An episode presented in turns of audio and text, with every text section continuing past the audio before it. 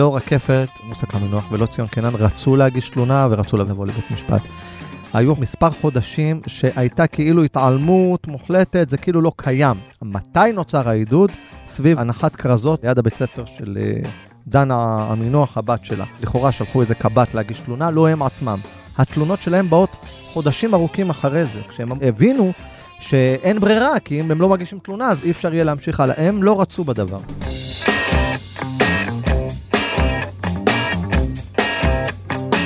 ברוכים הבאים למרקרים, פודקאסט סוף השבוע של דה מרקר. ההזדמנות שלכם לקחת פסק זמן ממחזור החדשות היומיומי ולצלול איתנו לאנשים, לאירועים ובעיקר לרעיונות מאחורי החדשות. כאן באולפן איתכם כמדי שבוע גיא רולניק, והשבוע שותפי להגשה הוא לא אחר מאשר רותם שטרקמן, סגן העורכת של דה מרקר.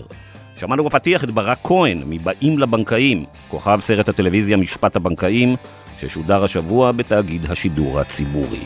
שלום רותם. היי גיא. זה נכון שאתה סרבן פודקאסטים, שאתה לא נוהג להגיע הנה?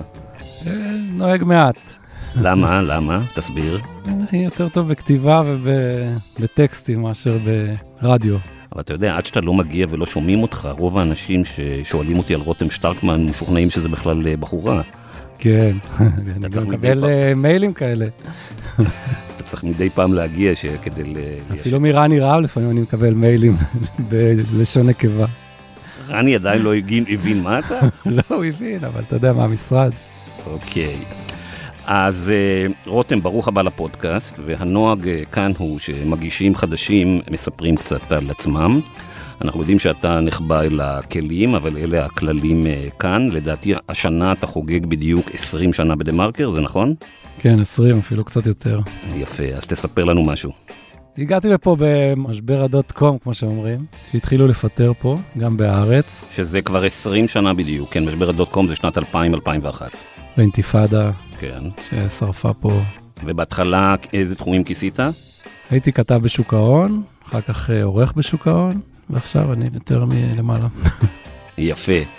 אז אתה קצת דילגת שם רותם בקורות החיים על איזה 30 שנה של מה שקרה קודם, אז ברשותך בוא נחזור בבקשה ל-1965, לקיבוץ רוחמה, בנגב הצפוני אם אני לא טועה. כן, סטלבט בקיבוץ, שמעת את השיר? זה נכתב ברוחמה. אה, יפה, קיבוץ הארצי.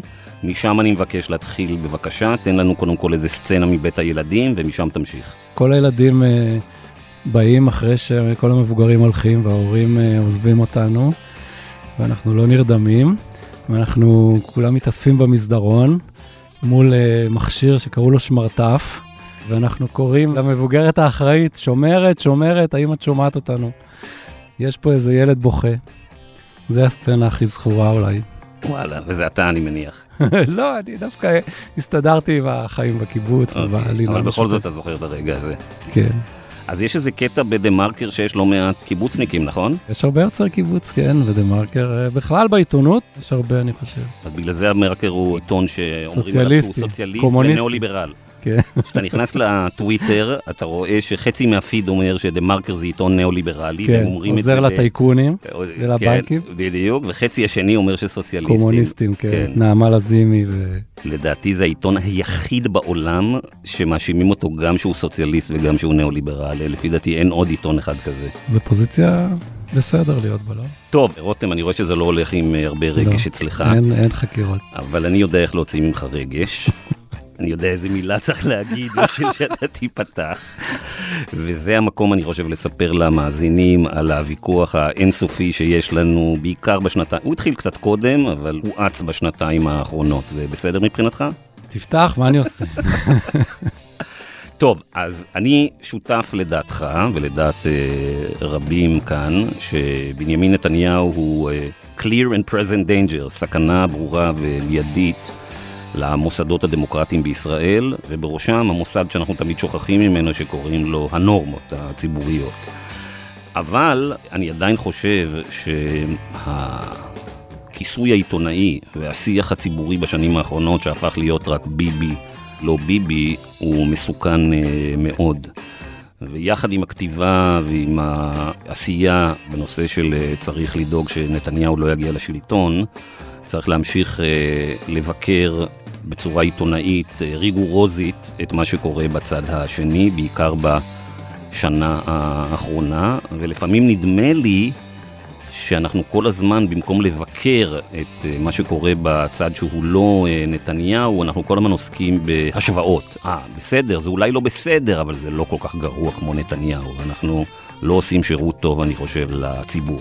אני לא חושב שאנחנו מטים את התקשורת אה, או את, את עצמנו, את הסיקור שלנו, לטובת uh, הצד שהוא לא ביבי, ואני חושב שאתה עושה לעצמך חיים קלים בוויכוח הזה. אנחנו מתווכחים על uh, משהו קצת אחר, אנחנו מתווכחים האם, האם אנחנו יכולים כל היום לראות ולצלוף בגוש הזה ש, שמתנגד לנתניהו, ו, ולכרסם בכוח שלו, ולא לאפשר שיתופי פעולה, ולהגיד ליברמן הוא...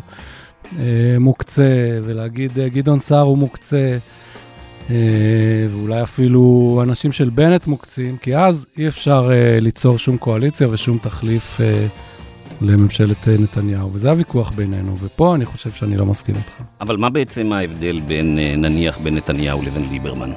אני חושב שאתה יודע, העוזרים של נתניהו אומרים תמיד שהוא גוליבר בין גמדים. אני חושב שהוא באמת גוליבר, אבל של ממלכת הרשע. הוא באמת גוליבר, והכוח שלו, היכולת אה, מניפולציות שלו, הכוח שלו בתקשורת, ברשתות, בציבוריות הישראלית, הוא כל כך חזק, והפעולות שלו הן כל כך מסוכנות, שזה לא משנה, גם אם יהיה מישהו שהוא כמוהו במטרות או באג'נדות, הוא לא יגיע לקרסוליים שלו ביכולת ביצוע. ובגלל זה נתניהו כל כך מסוכן. וכל האחרים הם אה, גמדים מבחינת זאת. אז בעצם אתה אומר, ליברמן הוא בדיוק כמו נתניהו. לא, זה לא מה שאמרתי. אני אומר, גם אם יש מישהו כמו נתניהו, אני חושב שגם ליברמן, לפחות בשנים האחרונות, הוא השתנה. לא ראינו ממנו אג'נדות מסוכנות, לא ראינו ממנו גזענות שהייתה בו בעבר, לא ראינו שחיתות. אתה באמת חושב שהוא השתנה, או שזה פשוט קוניונקטורה פוליטית נוחה? ואולי, הרי תאורטית גם נתניהו יכול, אם נתניהו הרי לא היה לו כתב אישום, יכול להיות שהוא היה משתנה אני גם. אני מסכים, אני מסכים, אני חושב שגם נתניהו היה יכול להיות הרבה יותר טוב. נתניהו בקלות היה יכול לגייס חצי מגוש השמאל לטובתו, בלי לפנות שטחים ובלי לפנות uh, התנחלויות ובלי כלום. קצת לשנות את הרטוריקה שלו, קצת לשנות את החוצפה שלו. את הגזענות שלו, והוא היה כובש את כל הישראל. והוא לא עשה את זה. אבל ליברמן כן עשה את זה, וגדעון סער עשה את זה, ובנט עשה את זה, ועוד אחרים עשו את זה, ואני חושב שהם ראויים לשיתוף פעולה. מאזינים, שימו לב כבר איך רותם מתרגש. לפי הקול שלו, אתם כבר רואים, אמרתי נתניהו, והוא כבר נשמע אחרת לחלוטין. רותם, עוד שאלה, האם אנחנו, שעזרנו, אוקיי, להפוך חלק גדול מהשיח לביבי לא ביבי, לא גם בעצם חוסמים את היצירה של חלופה לנתניהו, כי אנחנו מעלימים עין מדי הרבה מתוך תופעות שליליות בממשלת השינוי. עכשיו, אני אחדד, זה לא שאנחנו מאתרגים, אבל שוב, מאחר ומודדים כל הזמן לפי החלופה של אה, נתניהו, האם אנחנו לא באמת עוזרים לייצר פה נורמות נחותות בשלטון, בעיתונות, בפוליטיקה ובכלכלה? אני אגיד שני דברים. אחד, שאנחנו כתבנו עשרות ואולי מאות אייטמים על דברים ביקורתיים בממשלת השינוי, במשרד האנרגיה, במשרד החינוך, במשרד האוצר, בכל המקומות האפשריים, וקודם כל משרד הביטחון, פנסיה תקציבית, מה שאתה לא רוצה.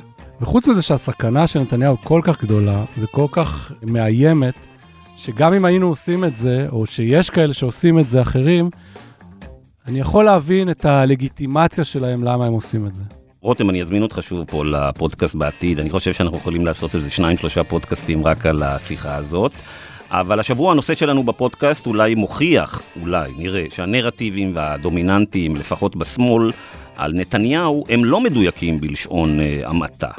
ב-20 השנים האחרונות בוצעו בישראל כארבע רפורמות אה, מרכזיות שממש תרגטו את הבנקים. בשנת 2005 הם נאלצו לצאת משוק ההון, למכור את קופות הגמל וקרנות הנאמנות. מכה קשה לבנקים, הם נלחמו בה בצורה חריפה ולא הצליחו. זה עוד בתקופה של אה, ממשלת אריאל שרון. כאשר נתניהו כמובן היה שר אוצר. בשנת 2011 חוק הריכוזיות הפריד בין הטייקונים שמחזיקים בגופים פיננסיים לבין אה, ריאלית, שזה כלל גם את חלק מהבנקים.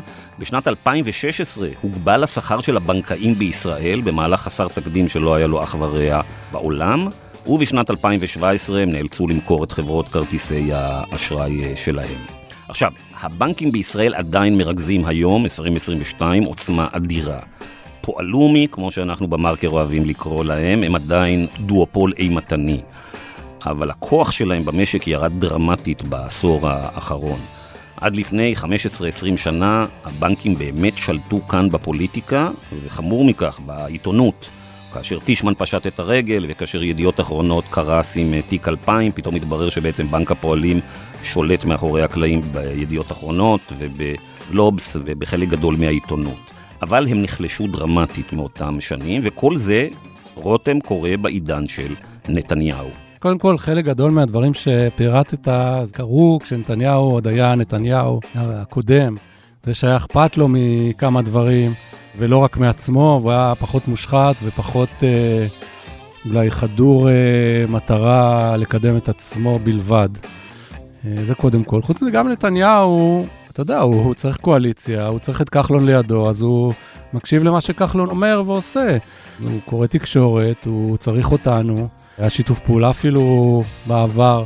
אני אזכיר לך את uh, ועדת הריכוזיות, שנתניהו בכלל רצה להשתיק אותה, ואז הגיעה המחאה החברתית והכיסא שלו רעד, ומישהו פה מהחדר, וזה לא אני, הציע לו, נתניהו, תקשיב, ועדת הריכוזיות, יש לך פה איזה... נתניהו הלך על זה בכל הכוח. אבל אתה היית בחדר, רותם, אתה היית בחדר, אתה היית בלשכת ראש הממשלה בלילה הדרמטי הזה. נכון. כן. ונתניהו הרים טלפון, והשאר היסטוריה. כן. אז המרואיין שלנו השבוע הוא ברק כהן, ברק כהן שהקים לפני uh, כשבע שנים את תנועת uh, באים לבנקאים, בעקבות התקלות אישית שהייתה לו עם uh, בנק לאומי. ברק נקלע לחובות כתוצאה מרכישת רכב ותשלום שכר לימוד, מעקלים הגיעו לחברה שלו הביתה, והוא החליט לצאת למחאה שמעולם לא הייתה בישראל. הוא פתח במסע נגד ראשי הבנקים, הגיע לבתיהם, רדף אחריהם בכל מקום, ובמקרה אחד גם כיוון את האש כלפי הבת של מנכ"לית בנק לאומי, רקפת רוסק עמינח, דבר שרבים בציבוריות הישראלית, כולל אלה שתמכו במאבקו, ראו כחצייה של קו אדום. השבוע שודר בכאן תאגיד השידור הציבורי סרטו של אליאב לילטי, המתעד את מסעו של ברק כהן, ואנחנו נשמע בהמשך כמה קטעים מהסרט הזה. אני ראיתי את הסרט בעקבות ההזמנה של ברק.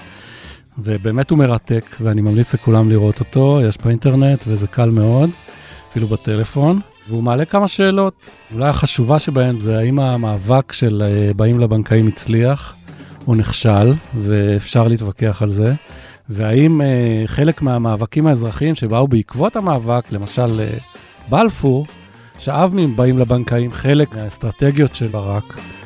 וכמובן יש עוד הרבה שאלות על הלגיטימיות של מאבק כזה שהוא מגיע עד לבית הפרטי ועד לילדים ולהורים, ומה מקום המדינה בעצירת המאבק ובהעצמת הבנקים. ויש עוד הרבה שאלות שאפשר לשאול אותו. אז uh, מיד נפנה את השאלות האלה לברק שיהיה כאן uh, באולפן. מיד מתחילים.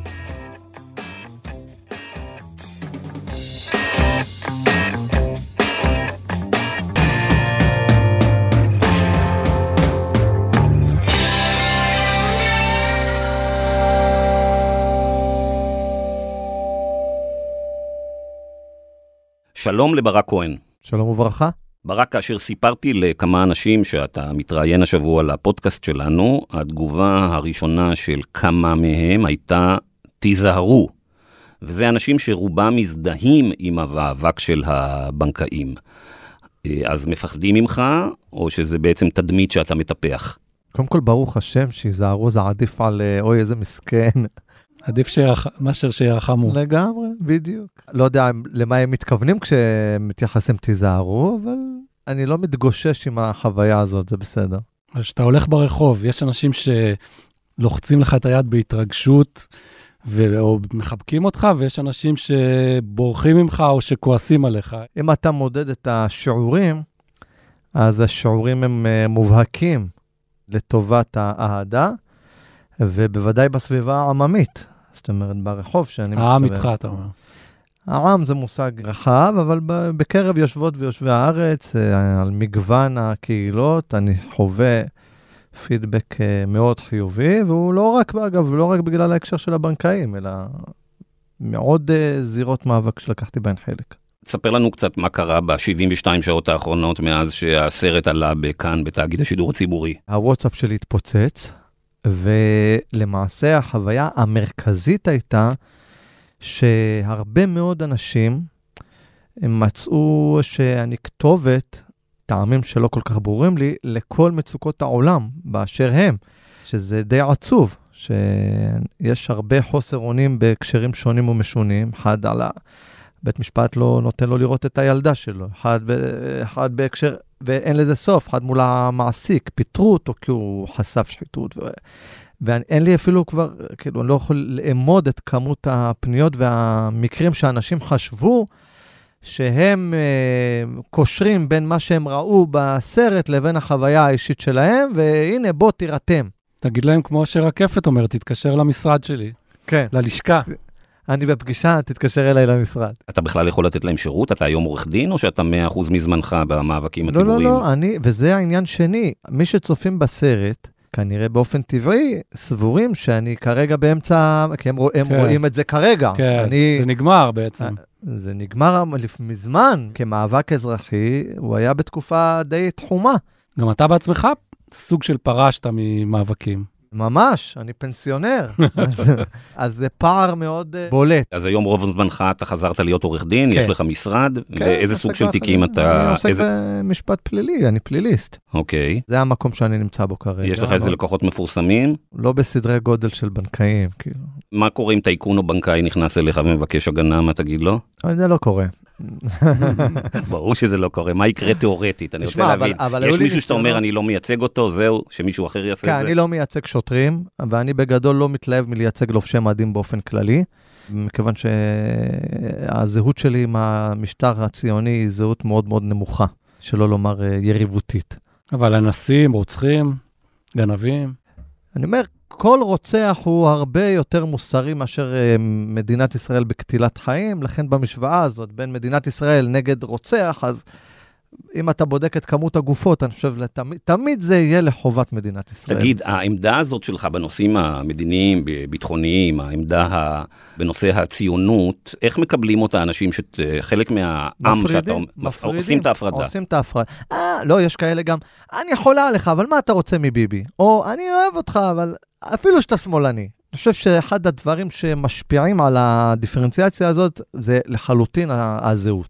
הזהות המזרחית והחיתוך דיבור והמאבק בגופים חזקים. אתה חושב שיכול להיות ברק כהן אשכנזי? מה שאפשר לשים לב, שבאמת אה, יש לך הרבה שותפים אה, אשכנזים, זאת אומרת, סוג של ברקים אשכנזים, והאלה שאתה נלחם בהם, חלקם אה, מזרחים. ציון קינן, יאיר סרוסי, סמדר לא- ברבר, עוד לא, עוד לא צדיק התחלת, בינו, עוד לא התחלת עם השוטרים שהם... והשוטרים. אז זה כאילו סוג של היפוך אה, יוצרות כזה, ש...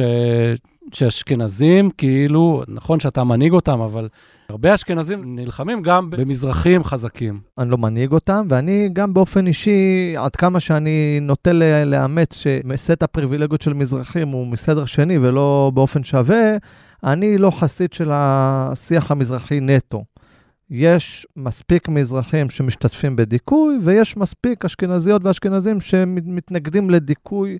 אני לא עושה את הדיפרנציאציה אתה לא הזאת. אבישי בן חיים, אתה אומר. פחות. ולכן הדיפרנציאציה הזאת שדיברתי עליה היא מצד הציבור כלפיי. גם כל ההרכב שמנגן איתי, הם כולם, אה, אגב, אפרופו מוזיקה מזרחית, הם כולם אשכנזים, כל ההרכב, כל הנגנים. אז ברק, לפני שננסה להבין את אה, תיאוריית השינוי שלך, בוא תספר לנו קצת על עצמך. את אש המרד אתה ינקת מהבית, אביך היה מפעילי הפנתרים השחורים. אז אני רוצה שתספר לנו על הילדות ותספר לנו על הפנתרים השחורים, ותניח שחלק גדול מהמאזינים הצעירים שלנו לא מכירים את הפנתרים. אז אני גם על זה צריך איזשהו תקנון מסוים, כי המושג הזה של פעילים בפנתרים השחורים הוא יותר מדי אה, רחב בעיניי, ולא כל ילד עני שהיה חסר מסגרת והלך אה, להסתובב במרחבים של אה, לגנוב איזה בקבוק חלב בגלל מצוקה, זכאי לכנות את עצמו פעיל בפנתרים. לא, דיברתי על אבא שלך. אני, גם אני דיברתי עליו. אה, אוקיי, אוקיי. אז הוא לא היה פעיל, הוא אז היה הוא לא היה פעיל, תומך. הבנתי. כמו בני הדור שלו, שהיו במצוקה והיו, שרדו, אז הם כבר כולם כינו את עצמם פעילי הפנתרים השחורים. בסדר, אז בואו נשים את העניין הזה. וגם האידיאולוגיה לא באה אצלי מבית. דווקא הבית שלי הוא בית מאוד uh, שמרן ודי תומך uh, משטר, ופחות... Uh, מה הם היו מצביעים? רובם מצביעי uh, ליכוד, ו- ועוד יותר לאומי מהליכוד. Mm-hmm. אז uh, חלק יכול להיות העניינים של uh, מפלגות דתיות, וחלק. כן. uh, גם יותר מזה, שאני לא רוצה אפילו להזכיר את ה... אז מתי אתה החלטת שאתה פוסט-ציוני? אני לא החלטתי את זה, אבל די מגיל צעיר הייתה לי הכרה. שמסגרת שבה אני חי, היא לא לוקחת בחשבון uh, באופן uh, הגון, צודק ושוויוני את כל מי שחי פה. באמת ביסוד זה הגיע ממקום uh, אישי, לא מבית, מהמקום העדתי. בהמשך uh, התחלתי uh, לנהוג uh, תורות uh, ופילוסופיות קצת יותר... Uh, מי השפיע עליך? אני חושב שניטשה היה הראשון. שבעצם ההכרה האקזיסטנציאליסטית קצת הבהירה את המציאות באופן קצת יותר אה, מורכב מאשר להגיד מזרחי אשכנזי, הלימודים בתחום של ממשל וכל הפילוסופים של המדינה והשלטון המדיני יצרו בהירות מסוימת, לימודים שבמנהל עסקים קצת נתנו חלק מה... אז הכל ביחד היה תהליך אה, הולך וגובר של אה, לימוד, לימודי משפט כמובן, וחוקה, ו... הלימודים הם אלו שיצרו אצלי את הבהירות, זה לא בא מבית ולא בא ממקומות אמוציונליים. ההתפתחות שלי היא לא האנטי-ציונית, אלא ההתפתחות הדמוקרטית, מכיוון שפשוט אין פה דמוקרטיה ואין פה מקום לכולם. ובכל הדרך הזאת שעשית, היה לך איזה מאבק שהובלת, או הנהגת איזה מהלך כלשהו, שהבנקים זה לא התחלתי עם הבנקים, בכלל לא, אנחנו התחלנו ב-2011, כל החבורה הזאת שמשתתפת. במחאה. התחילה מ-2011. עם יגאל רמב"ם. נכון, עם יגאל, עם עירן ורד, עם משה מנקין ואיליאן מרשק ואילן פלד, כולם היו, ולמעשה, מה שנקרא באים לבנקאים הפעילים, כולל, זה לא מקבל ביטוי בסרט, כולל מאות אקטיביסטיות שהן בגזרות שונות בארץ, וגם הם, הם לקחו חלק, אולי, אולי היינו יותר פרונטליים, אבל התנועה האקטיביסטית נקרא לה, היא מ-2011 הולכת ונוצרת. אז באמת, בסיפור של הבנקאים, אני הייתי יותר פרונטלי, אבל ביתר המאבקים שאני השתתפתי, אז נגיד בתחום של מבקשי המקלט, אז הפעילה המרכזית של התנועה, נקרא לה, היא סיגל אביבי. אני, נגיד, כגורם שהוא יותר uh, אחורי למאבק שהיא קשורה. חייל שלה. אפשר להגיד את זה ככה. לכן, הזירות שבהן עסקנו היו מגוונות, חלק בתחום של זכויות של פלסטינים, חלק בזכויות של מבקשי מקלט, חלק דיור ציבורי וכך הלאה וכך הלאה. אז אני לא הובלתי ולא הייתה לי גם יומרה להנהיג, לא להנהיג. אז בהקשר הספציפי הזה יצא שהייתי יותר פרונטלי, כמובן זה בא בגלל, היה, היה גם איזשהו עניין אישי בתוך כן. הסיפור הזה. מה, אה, איך זה מתחיל? נולדה לעשוק בפנינו לירוק וחשבה שנשתוק, אוי רקפת. היא יורה ריביות, מייצרת חובות, קברנית לרבבות, אוי רקפת. ברחוב השומרון הסתתרה בלי חשבון, רק צברה עוד ממון בשביל רקפת. ועכשיו יום הדין לא נעים, לא עדין, תתרגלי לחיים ללא שקט. יא רקפת.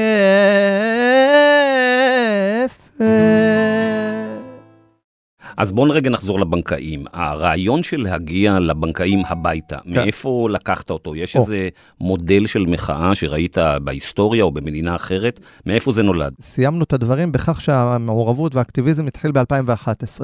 והתחלנו להפגין, כמו שמקובל להפגין, ואני, מה, אני עורך דין, אני יודע, אני לא יצאתי להפגין לפני זה, אין לי את זה מבית, אז איפה מפגינים? הולכים לכיכר. טוב, 2011 עוד יש הרבה בכיכר, בסדר, יופי, שמח, רוקדים, שומעים הופעה, הולכים הביתה, באמת יפה ומרגש. בינתיים ממשיכים להפגין גם ב-2012-2013, וההיקף הולך ומצטמצם. ואז אתה רואה שההפגנה הולכים לכיכר, מי בא כשאתה מפגין ומודיע? גם המשטרה. שמים אותך במכלאה, יופי, עכשיו דבר ללמפה. הם לא מאפשרים לך להשמיע את הקול שלך למקומות שבהם הם צריכים להישמע, וגם עם אלה שמכוון אליהם הכל, זה לא מעניין אותם. תצעק כמה שאתה רוצה מול הקיר, את מי זה מעניין, יופי. עוד ברוטשילד או במחאה ההיא, היית יכול להפגין באותו מרחב עם אלה שאתה מפגין נגדם. או עם בני המשפחות שלהם. זו הייתה סיטואציה הזויה.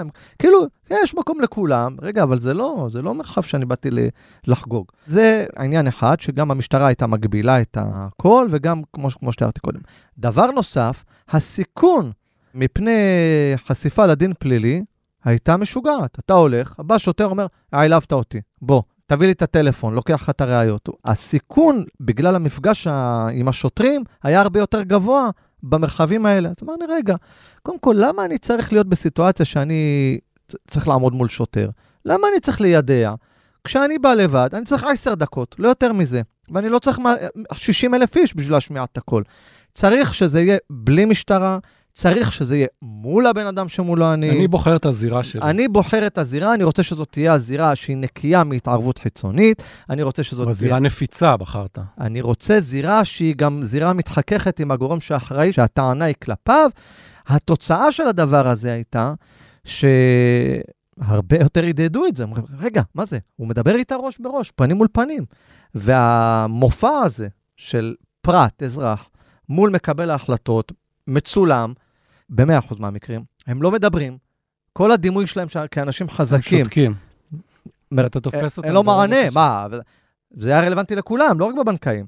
אתה תופס במקום לא נוח, כן. אין זמיר דחבש. כשאני הייתי מסתכל על הסרטונים האלה, תמיד הייתי שואל אותם, למה הם לא עונים לו? נכון. למה הם לא מסוגלים לענות לו? מה, מה הסיפור? כי הוא יתחיל להתווכח, הוא יצא עוד יותר גרוע. הם לא מדברים בלי כן. איזה זמיר דחבש כן. או איזה רני רהב שיסנן להם. הוא מפחד להגיד איזה שטות, כן. כן. נכון, הם לא כותרת. באים עם תורה. הם אומרים מה שהם אמורים להגיד. מי אומר להם מה הם אמורים להגיד? איזה זמיר דחבש, אז זה אומר, תצמצם, תגיד ככה, אל תגיד ככה, אל תענה, אם יהיה לך ככה. הם מוכתבים, אין אידיאולוגים בתוך החגיגה הזאת. וזה שחק מאוד את הדימוי שלהם כאנשים חזקים, כידענים, כמו שאתה אומר, מה הבעיה? תענה לו. אומר לך ככה, תגידי לו מה שיש לך להגיד, תנהלו דיון. ולכן, פעם אחרי פעם שזה, אמרתי, למה אני צריך, לה... באמת, אני יותר לא הולך להפגין, אני לא הולך להפגין, אני תופס ברחוב, אני תופס במקום שהוא המפגש במסעדה, בבית. נכון. ואגב, אני למדתי בהמשך שיש מושג כזה בתרבות פוליטית דרום-אמריקאית שנקרא אסקרצ'ה. אני לא הכרתי את זה לפני כמודל, למדתי שזו פרקטיקה מקובלת ב... יש גם בעיתונות, סוג עיתונות כזאת שקוראים לו גונזו ג'ורנליזם, שאתה מגיע ותוקף את האנשים בו במקום, דוחף להם אה, מיקרופונים ו- וכן הלאה. לא עושים את זה הרבה בישראל, אבל זה קיים, הדבר הזה. גם הבחירה שלהם, אגב, ללכת ישר לבית משפט וישר ל... להילחם איתך בדרכים uh, של תותחים. הם לא עשו את זה ישר, הם לא רצו את זה. אני חושב שזה אחד החידושים שאני יכול להביא פה. לא רקפת, רוסה קמינוח ולא ציון קנן רצו להגיש תלונה ורצו לבוא לבית משפט. היו מספר חודשים שהייתה כאילו התעלמות מוחלטת, זה כאילו לא קיים. מתי נוצר העידוד? סביב הנחת כרזות ליד הבית ספר של אה, דנה המינוח, הבת שלה. אז כבר לא הייתה להם ברירה, כי משודר בערוץ 10 בכתבת מגזין, שיש דבר כזה ויש אנשים כאלה, אז הם לא יכלו להעלים את זה יותר מהתודעה, ורק אז מבחינתם הוביל לתגובה, והלכו לכאורה שלחו איזה קב"ט להגיש תלונה, לא הם עצמם. בהמשך המשטרה ביקשה מהם להגיש תלונה, הם לא רצו. התלונות שלהם באות חודשים ארוכים אחרי זה, כשהם הבינו שאין ברירה, כי אם הם לא מגישים תלונה, אז אי אפשר יהיה להמשיך הלאה. הם לא רצו בדבר. ויש לך איזה אמפתיה כלפי uh, דנה? או... לא, אני, תשמע, אני גם, אין לי לא אמפתיה ואין לי לא תיעוב. אני ברמה האישית לא, אני יכול, יכול לחשוב על רקפת כבן אדם מאוד נחמד לשבת איתו לשתות דרינק. זה לא סיטואציה... דיאט קולה. אה, דיאט קולה ישתה את הזה. עם נוחי דנקנר. כן. כן, פגישה על איזה חוב קטן. אז אין לי העניין ברמת שנאה אישית, או זה, גם, גם לא בזמן אמת. יש פה מאבק פוליטי, אני רוצה להעביר מסר, היא עשתה גם את התפקיד שלה, וזה, בזה תם העניין. לאורך השנים, דה מרקר, עיתון שאתה מתארח בו, הוא מנהל מאבקים קשים מול הבנקים, מול המערכת הבנקאית, חלק מהרפורמות שהיו, והזכרנו בהתחלה, לפני שהגעת, נעשו בעקבות uh, כל מיני מאבקים שדה מרקר ניהל. Uh, שמעתי אפילו מישהו שאמר שדה מרקר זה הזרוע המדינית של uh, ברק כהן, או שברק כהן זה הזרוע הצבאית של דה מרקר. כן, וזה אגב צריך להגיד לקוראים, שגם אני שמעתי את השמועות האלה, לאורך השנים של המאבק של ברק כהן, תמיד אמרו לי אנשים, אה, אתם עובדים עם ברק כהן וזה, זה שפעם ראשונה שאתה נמצא כאן ופעם ראשונה שאנחנו כן. נפגשים. נכון. מעולם לא נפגשנו ולא דיברנו, לא במישרין ולא בעקיפין. בסדר, אבל את ההעברות הבנקאיות קיבלתי מכם. את ההעברות הבנקאיות. כן. אבל, כן. אבל איך, אז מה, מה רצית? כאילו, מה, מה האג'נדה? כאילו, אנחנו יודעים, אנחנו רוצים לפרק את הכוח, להחליש אותם כמובן, ולארגן תחרות. קודם כל, ספציפית, בהקשר של הבאים לבנקאים, עיקר הטענה הייתה הפעילות הלא חוקית מבחינה מעשית של הבנקים במסגרת הליכי גבייה. זאת הייתה פרקטיקה שהיה חייב לשים אותה על השולחן. כן. הטענה שאנחנו גובים חוב היא טענה כוזבת הרבה יותר מדי פעמים. הליך הגבייה הופנה כלפי צדדים שלישיים כדי להטיל אימה, כדי להפעיל לחץ וכדי... הפירעון מצד שאיננו החייב, הוא היה חייב. מה שלא עשו לפישמן ולדנקר ולתשובה, עושים לאנשים שחייבים לבנק אה, נכון, עשרות אלפי נכון. שקלים. עכשיו, אתה שואל אותי מה תפיסתי הלאומית? אני לא מקבל את הלאומיות היהודית כמסגרת שלטונית מתאימה לעם ישראל. תשאל אותי ברמת uh, יחסי דת ומדינה, להפריד את העבודה הרוחנית להשם, שאני מאמין באמונה שלמה בריבונותו בעולם זה, לבין צורת המשטר. תשאל אותי בכל נושא, אני אגיד לך מה עמדתי. אבל מה רצית, לג... מה רצית לגבי הבנקים? לגבי הבנקים, אני באופן אישי, עיקר העניין שלי היה, אתה לא גובה באמצעים אכזריים ולא חוקיים, את זה אתה מסיים. והם הפסיקו עם זה? קודם כל... זה לא רק הם, זה גם ההוצאה לפועל. ההוצאה לפועל היא צד מבצע, זה כבר שינוי בחקיקה. כלומר, יש יכולת לבנקים להגיד להוצאה לפועל, אנחנו רוצים שלא תתנהגו ככה, או שההוצאה לפועל כדי ל... לא, הוצאה לפועל באופן כללי איננו גוף יוזם, הוא גוף שמקבל בקשות ומוציא לפועל, הוא לא יוזם הליכים.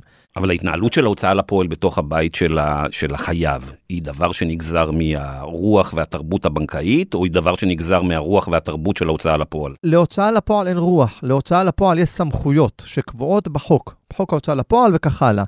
אז לגבי הוצאה לפועל, אם, אם רוצים לעשות שינוי, למשל פעם אה, אפשר היה להגיד למישהו להוציא פקודת מאסר על חוב, אז שינו בחקיקה וביטלו את הסמכות הזאת. זה גוף יותר מבצע ולא יוזם, זה אחד. בראשון לשני 2017, חודש, חודש וחצי אחרי שהגישו נגדנו את האישום, הפיקוח על הבנקים הוציא הנחיה ביחס להליכי גביית חובות, זה די הדברים שאנחנו עסקנו בהם. התופעה שאתה רוצה לשלם חוב ולהגיע להסדר עם הבנק, הייתה פרקטיקה, לך תדבר עם העורך דין, זה כבר אני לא מטפל בזה. היום אי אפשר את זה. אתה תמיד יכול לחזור, זה חלק מהנוהל הזה. האחריות של ההנהלה להליכי גבייה נקבעה גם, ועוד כל מיני הוראות. הדברים השתנו. הדברים השתנו. עכשיו, מה שהשתנה גם מבחינה מעשית, זה גם זהירות יתר שלהם. כלומר, אתה רואה שמישהו כנראה יושב לו בקודקוד, שמע, בוא, מה שאפשר לגבות תגבה, אל תיקח את זה צעד יותר מדי. בסדר, זה ברק כהן, הוא עושה, הולך עם מגאפון, יכולים אנשים לקבל את המסר. שלא יצא לתקשורת. יכול להיות אנשים יפעלו בצורה יותר אה, אגרסיבית מאשר לקרוא במגאפון, אבל אני חושב שבכלל, יחסי כוח זה משהו שהוא כמו החדר כושר פה שראיתי ליד. אם אתה לא מותח כל הזמן, וכל הזמן מקיים איזשהו מאבק או, או, או פיקוח כן, ובקרה, אז השריר מתרופף. כן. אז זהו, זה גם יש אחרים שיעשו, אני ברוך השם... אה, אז זו המטרה העיקרית, ענייני גביית החוב. באופן אישי זה היה העניין. אז היו שם כל מיני אלמנטים וטענות שקשורים לעבירות בארצות הברית. היו דברים שקשורים למדיניות האשראי הדיפרנציאלית בין, בין בעלי הון, ויש פה אלמנטים של אחריות אישית, והסיכון, נאמר, השכר של מנהלי הבנקים, הוא היה בנוי בצורה כזאת, שכדאי, לא רק הבנקים, בכלל תאגידים, שכדאי שהם ייקחו סיכון גבוה, כן. כיוון, לא מגדיל את התשואה, הוא לא משלם, הוא משלם רק על ה... וכך הלאה, לא משנה, אבל uh, יש כל מיני טענות שאפשר להביא בהקשר הזה. עיקר העניין שאנחנו עסקנו בו, זה אתה מסיים להתאכזר למי שאין לו. זה פוסט שפורסם בתגובה לחקירה שלך על ידי עורך דין ברק כהן. והוא הולך ככה: היי רקפת, זה בשבילך. אני חנן, אני בן 33. גדלתי בפריפריה, באתי ממשפחה קשת יום, ובגדול, במחילה מבית המשפט, אכלתי ארגזים של חרא כל הילדות. למערכת הבנקאית שאת נמנית עליה יש חלק לא מבוטל בהרגשה שלי. אני רוצה לספר לך איך מרגיש ילד בן שמונה שפותח את הדלת למעקלים בריונים. אני רוצה לספר לך איך זה לראות את ההורים שלך, עמודי התווך, האנשים בהם אתה שם את מבטחך, מבקשים ממך לעזור להם לרוקן את המקרר כדי שהבריונים של הבנק יוכלו לקחת אותו. אני רוצה לספר לך איך מרגיש ילד קטן בן עשר, שרואה במקום שבו עמדו ספות וטלוויזיה, אותו חדר מגורים שהיה המפלט שלו, עומד עירום. היה לך איזה קשר מאז עם אה, רקפת, או עם ציון, או עם מישהו מהבנקאים ש...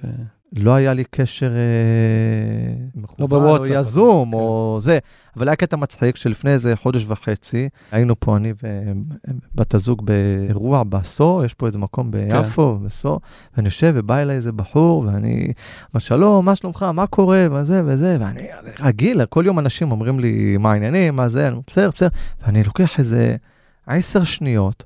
ואז אני אומר, בואנה, זה ציון קינן, הוא יושב ומדפק איתי דחקות על מה אתה הבר. אומר?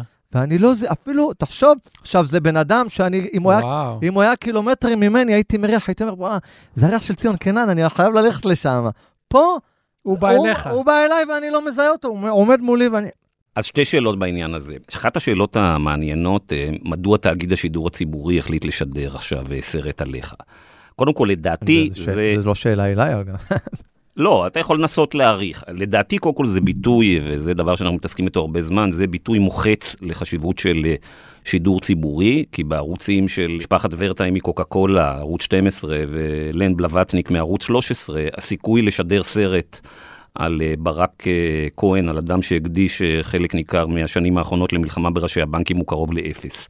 אבל, ייתכן שיש עוד סיבה, אני לא יודע מהי, שרקפת רוסק וציון קינן, שני הבנקאים בהם אה, נאבקת, סיימו מזמן את תפקידם ואיבדו את הכוח הכלכלי והפוליטי, ואין להם את הסוללות של עורכי דין, מקורבים ומנופי אשראי כדי להפעיל לחץ יותר על אה, אנשים. אני מסכים לפתיח, מה הכוונה? גם בקשר לסרט, כדאי שידעו את זה, הרי היוצר היה צריך, זה דוקומנטרי, היה צריך ארכיון. כן. עכשיו, אני חגיגות, כמו שעשיתי לרקפת רוסק עמינח, עשיתי גם אחד לנוני ברחוב, נוני מוזס. בוודאי. ואחד לשלדון אדלסון, עליו השלום, שיהיה בריא. גלובס, גם היה לי עם אלונה בר און, גם כן אותו דבר. הם לא רק שהם סירבו להעביר לו חומרים, הם איימו על צלמים, שאם הם יעבירו תמונות, הם לא יעבדו איתם יותר. זה הרבה יותר חמור ממה שאתה כלומר, זה לא רק ערוצי הטלוויזיה, הם בעצם מגינים על הבנקים, אלא אתה אומר גם ידיעות אחרונות וגלובס. נכון, וחלקם הגדול זה מעימות ישיר אישי שהיה לי מולם. זאת אומרת, הם לא, אני לא ברק כהן מהבנקים, מבחינתם אני עשיתי לו בושה ברחוב גם כן, גם לי הוא עשה את זה. אז זה פעם אחת. פעם שנייה, אני לא חושב שהעניין פה היה אם לרקפת או לציון באופן אישי יש כוח או אין כוח. ההתנגדות לקבל תוכן כזה היא הרבה יותר משמעותית מאשר ציון ורקפת. יש בסרט הזה ביטוי לשילוב זרועות של משטרה, פרקליטות, בתי משפט, בעלי הון, כזרועות משולבים שפוגעים בפעילות פוליטית לגיטימית. זאת אומרת שהצדדים שיש להם אינטרס שהתוכן הזה לא, לא יעלה, הוא הרבה יותר עמוק ורחב מאשר ציון קנן ורקפת. ובכל זאת תאגיד השידור הציבורי הלך. וזה די מדהים. כן. לכן אנחנו מאמינים בשכינה הברוכה, זה מהעולמות הנפים. הלכת לשכונה, חשבת, חשבתי שתגיד, לכן אנחנו מאמינים בשידור ציבורי ושיש מוסדות דמוקרטיים שכן מתפקדים. אבל אתה אומר, איפה שזה מצליח זה השכינה, איפה שזה נכשל זה השלטון הציוני.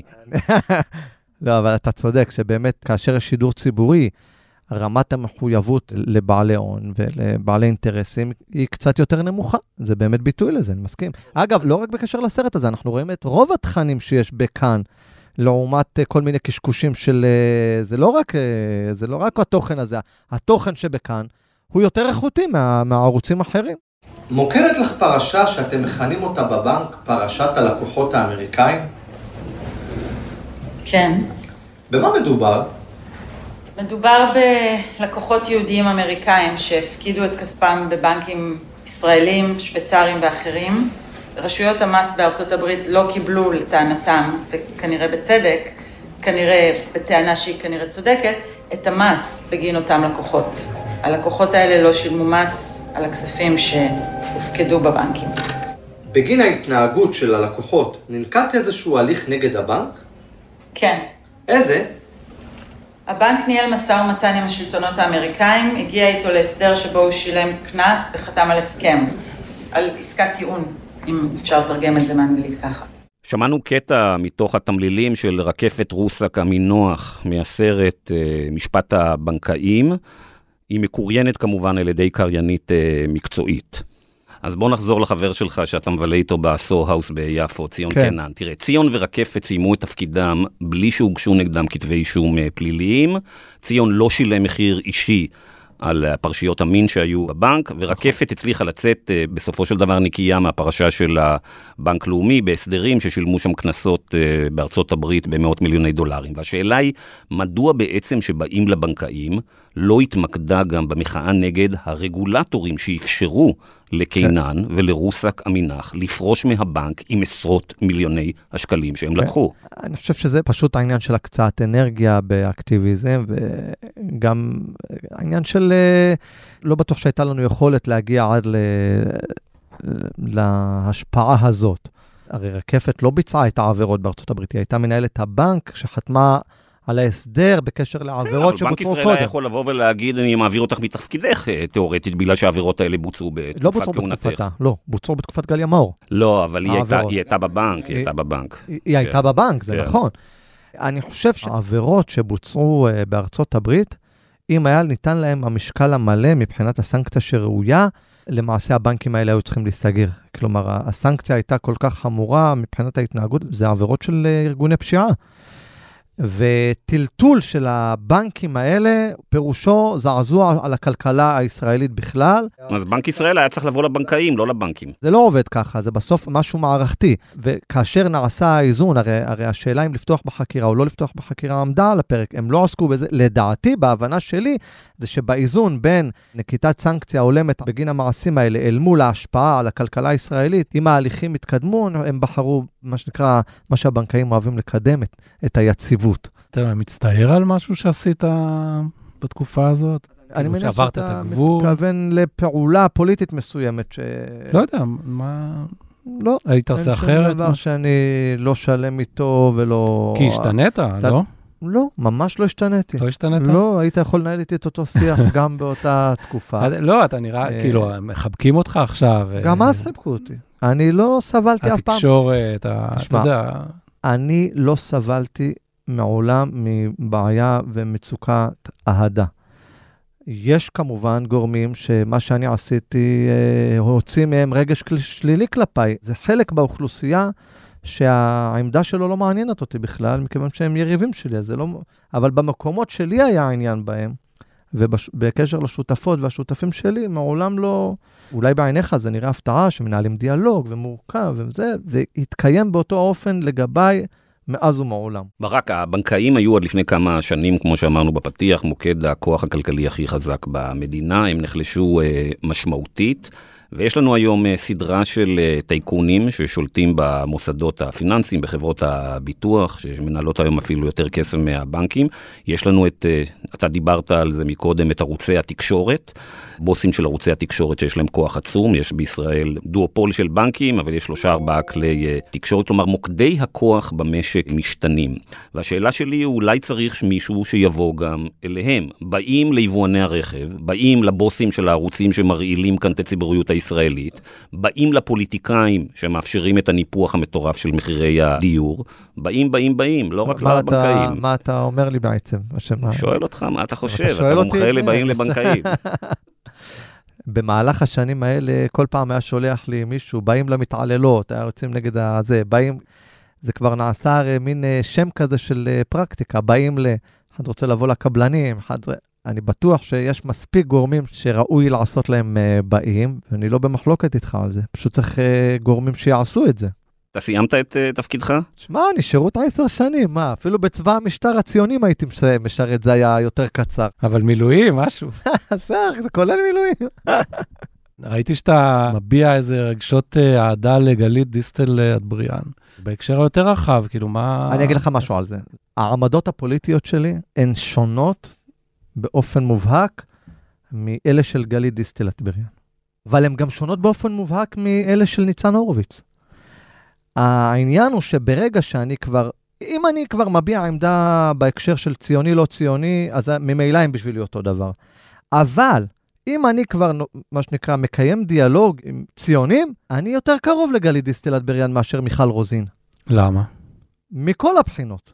מבחינה תרבותית, מבחינת שפה. עכשיו היית אומר לי, עם מי היית הולך לבלות, לעשות אה, משהו משותף ביחד? מאה פעם עם גלית דיסטל אטבריאן, ולא פעם אחת עם מיכל רוזין, אין לי איתה כלום. עכשיו, מבחינה פוליטית, שניהם יפציצו פלסטינים בעזה בכיף. זאתי תשחק אותה בוכה, הנה כמו שעכשיו בממשלה. כן, אבל מה, אני מפציץ פלסטינים, מה אתה רוצה שביבי יבוא? אני עדיף. הפצצה שלי על הפלסטיני היא יותר אסתטית, כי מה, אם אתה רוצה שביבי יבוא ויפציץ אותו, אני אפציץ אותו בשביל... למשל, בתחום של מבקשי מקלט, אני מאוד uh, סותר. כי יש לה עמדה שאני לא, לא מקבל. רגע, אבל מיכל רוזין יותר קרובה אליך בנושא מבקשי מקלט נכון, מאשר נכון, החבורה נכון, הזאת של נכון, הליכוד, כן. נכון. זה חד משמעי. אז אני אומר, זה לא שאני מסכים עם העמדות שלה, אבל לקיים דיבור ודיאלוג. חוץ מזה, יש משהו ש, שגם עושה לי נעים, שאני רואה שבשמאל הציוני זה מאוד נפוץ. אתה כאילו. רואה שכועסים עליך. כן, אני אומר, תראה כיף איזה... לך. כן, מה אכפת לך שאני מדבר עם גלית דיסטל? מה זה כל כך כואב לך שאני מדבר נגד... לא, כי נגד מירי הבן- רגב, אה, לא נתת לה לאכול שרימפס. מיר, מירי רגב בעיניי הייתה שונה בעניין הזה. מירי רגב, אה, להבדיל מגלית דיסטל אה, אטבריאן, מירי רגב היה לה בתקופה ההיא סוג של תפסה מונופול על השיח המזרחי כ- כמי שמייצגת את כלל המזרחים והמזרחיות, והיא היא ביטאה את זה באופן מאוד מאוד פוגעני, בקשר גם לפלסטינים, גם עם הלאומיות והדגל וכפיים כל היום עם הדגל, אין את זה לגלית דיסטל אטבריאן. היא יותר ביבי, ביבי, כן ביבי, לא ביבי, במובן של הפעילות שלה היומיומית, ונגד הפרקליטות, שגם לזה אני לא מתנגד, אבל הפגיעה בפליטים אצל מירי רגב הייתה קטלנית, ההסתה שלה, אני רואה בה אחראית לפגיעה פיזית בפליטים, תינוקת בת שנתיים שקיבלה מספריים לתוך הראש, והייתה צריכה לעבור אה, ניתוח מוח די סמוך לדיבורים שלה, לדברי ההסתה שלה על הסודנים עם סרטן בגוף שלנו. אז היא שונה מבחינת ה, מבחינה מהותית במעורבות שלה, היא גם הייתה מקבלת החלטות, היא הייתה שרה, סיפור אחר לגמרי. זה לא בגלל שהם מזרחית או לא מזרחית. איזה ממשלה אתה רוצה שתוקם פה? במסגרת האפשרויות, בוא נגיד ככה, הממשלה הזאת שהייתה כרגע, אם בנוסף לנציגות הפלסטינית היו גם חרדים, כן, הייתי רואה בטווח הזה, איתך. הייתי רואה בטווח הזה סביר. משהו מאוד מאוד אה, מספק מבחינת שמיעת הקולות כן. ב- בחברה. כן, סך הכל אני חושב שזאת הדרך הנכונה, שישמעו כלל הקולות. האמת שאני מסכים איתך. אז אני חושב שזה זמן טוב לסיים, לא רותם? כן, נראה לי. אוקיי. ברק כהן, תודה רבה שבאת לאולפנינו. תודה. איפה הנגן שלנו? בראש לשכת מעונבים ישב צדיק בין צדיקים ידו בכל ויד הכל בו והריקבון פה לא מסתיים לא נתעלם ידו בכל ויד הכל בו והריקבון פה לא מסתיים לא נתעלם אה, אוריה ויצטום, לא צחוק. ויום אחד פתאום הוצץ הטלפון אשר נפרץ ראינו את הבורדל, הוואטסאפ מחשמל, אחר כך אפי עף יחד עם אתי קרייף. ראינו את הבורדל, הוואטסאפ מחשמל, אחר כך אפי עף יחד עם אתי קרייף.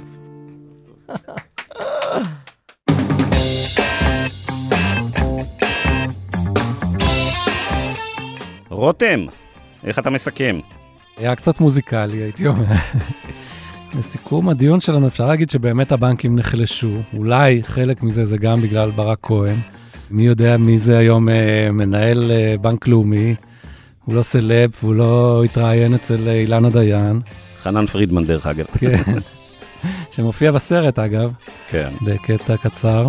אבל אה, הוא לא רוקסטאר כמו שרקפת הייתה. ומצד שני, הכוח שלהם עדיין חזק מדי. השבוע פרסמנו בדה מרקר על 600 מיליארד שקל של הציבור ששוכבים בבנקים ולא רואים אפילו אחוז ריבית לשנה. זה אנחנו פה כדי להמשיך אה, במלחמה. כן, אני מסכים איתך, רותם. בעשור האחרון הייתה ירידה די חדה בכוח הכלכלי והפוליטי של הבנקים. זה קשור כמובן ברפורמות שהיו ב-15 שנים האחרונות שעליהן דיברנו ב... בהתחלה. אגב, זה קשור גם בתחקירים. העובדה שדני דנקנר, יושב ראש בנק הפועלים, הלך פעמיים לכלא, גם סייעה לדבר הזה, וגם ההיחלשות של אה, פשיטת הרגל דה פקטו של אליעזר פישמן וההיחלשות של נוני מוזס בעקבות ההסתבכות שלו בפרשת תיק 2000, גם זה עשה משהו, בגלל שבעצם שני העיתונים האלה של אה, מוזס אה, ופישמן, לדעתי נתנו תקופה ארוכה איזה סוג של פרוטקשן לבנקים. וגם לברק כהן הייתה כאן אה, תרומה. תראה, אני בהחלט יכול להבין את הביקורת של אנשים רבים על זה שכהן חצה גבולות לפעמים במאבק שלו, אבל בגדול, אני חושב שחשוב שהאנשים החזקים ביותר בכל מדינה דמוקרטית, ועד לפני 10-15 שנה מנכ"לים של הבנקים היו האנשים החזקים ביותר במדינה, חשוב שהם ידעו שאין להם חסינות מוחלטת ממחאה, וזה דבר בסופו של דבר אה, חיובי, שאפשר למחות לא רק נגד פוליטיקאים ולא רק נגד ביטוח לאומי, אלא גם נגד אה, מנכ"לי בנקים וטייקונים. כן. Okay. יפה, אז עד כאן המרקרים להשבוע. תודה רבה לרותם שטרקמן שהגיע לאולפן להופעת אה, אורח ראשונה, אני מקווה שהיה בסדר רותם ותחזור הנה שוב. תודה גיא. תודה רבה לאוריה ויצטום אגב, שליווה את ברק כהן בשירה על הגיטרה האקוסטית שלו, וכמובן לברק כהן שהיה על המיקרופון בשירים על אפי נווה ועל מנכ"לי הבנקים. תודה רבה למאיה בן ניסן ולאברי רוזן צבי שערכו את הפודקאסט הזה, תודה רבה לאמיר פקטור המפיק. ולהתראות בשבוע הבא. שבת שלום.